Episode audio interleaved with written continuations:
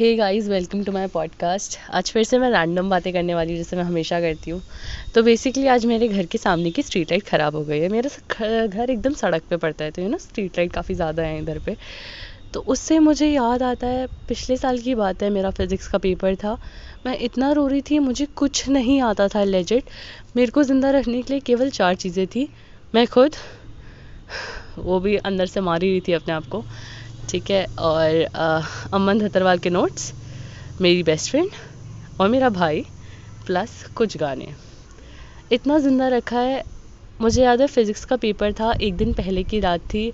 बहुत बहुत दुख थे ज़िंदगी में दबा के दुख थे। रोई जा रही थी अंदर से रो रही थी। कभी अं, अंदर कंट्रोल कर रही थी तो बाहर से रो रही थी बाहर कंट्रोल कर रही थी तो अंदर से रो रही थी। मैं छत पे आई उस टाइम तक मेरी फ्रेंड वॉज़ लाइक बस हो गया, अब तू जा खुद से थोड़ा सा रिकवर करने की कोशिश कर बिकॉज़ नेक्स्ट डे पेपर उसको भी पढ़ना है. सेम गोज विद माई भाई। तो मैं ऊपर आई, पूरा अंधेरा था, उस दिन भी मेरे घर के सामने वाली स्ट्रीट लाइट ख़राब थी। फुल अंधेरा है। मेरे ईयरफोन्स में कुन फैकुन बज रहा है, मैं रो रही हूँ।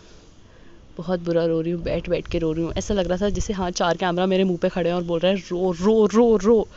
लोग मुझे देख रहे हैं रोते हुए, ऐसे ऐसे रो रही थी मैं।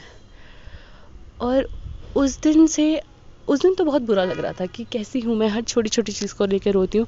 बट आज सोचती हूँ ना ऐसा लगता है रोना इज़ क्वाइट इंपॉर्टेंट अगर तुम रोगे नहीं ना तो जो आँसू तुम्हारे बाहर टपकने वाले थे ना, वो अंदर ही अंदर या तो जहर बन के तुम्हारे दिमाग में घुलेंगे, या तो तेज़ाब बन के तुम्हारे तुमको ही जला देंगे अंदर से ख़त्म कर देंगे एकदम.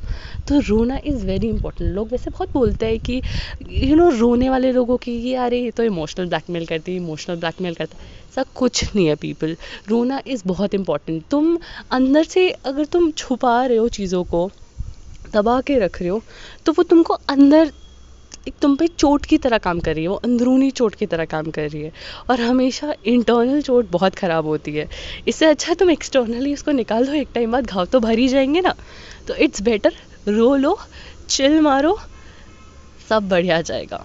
एक पॉइंट पर रोना आता है, रो। बट उस रोने के बाद जब तुम्हारे साथ जो भी उसका फाइनल रिज़ल्ट निकलेगा it is gonna be good और अगर और कुछ नहीं, अगर रिज़ल्ट भी अच्छा नहीं निकला ना तो जैसे आज मैं एक साल बाद बैठ के सोच रही हूँ ना अच्छा हुआ रो ली थी, दबा के रखती तो कुछ नहीं कर पाती, और कुछ नहीं करती तो ये पॉडकास्ट नहीं बना पाती। रो लो भाई, सब देखी जाएगी।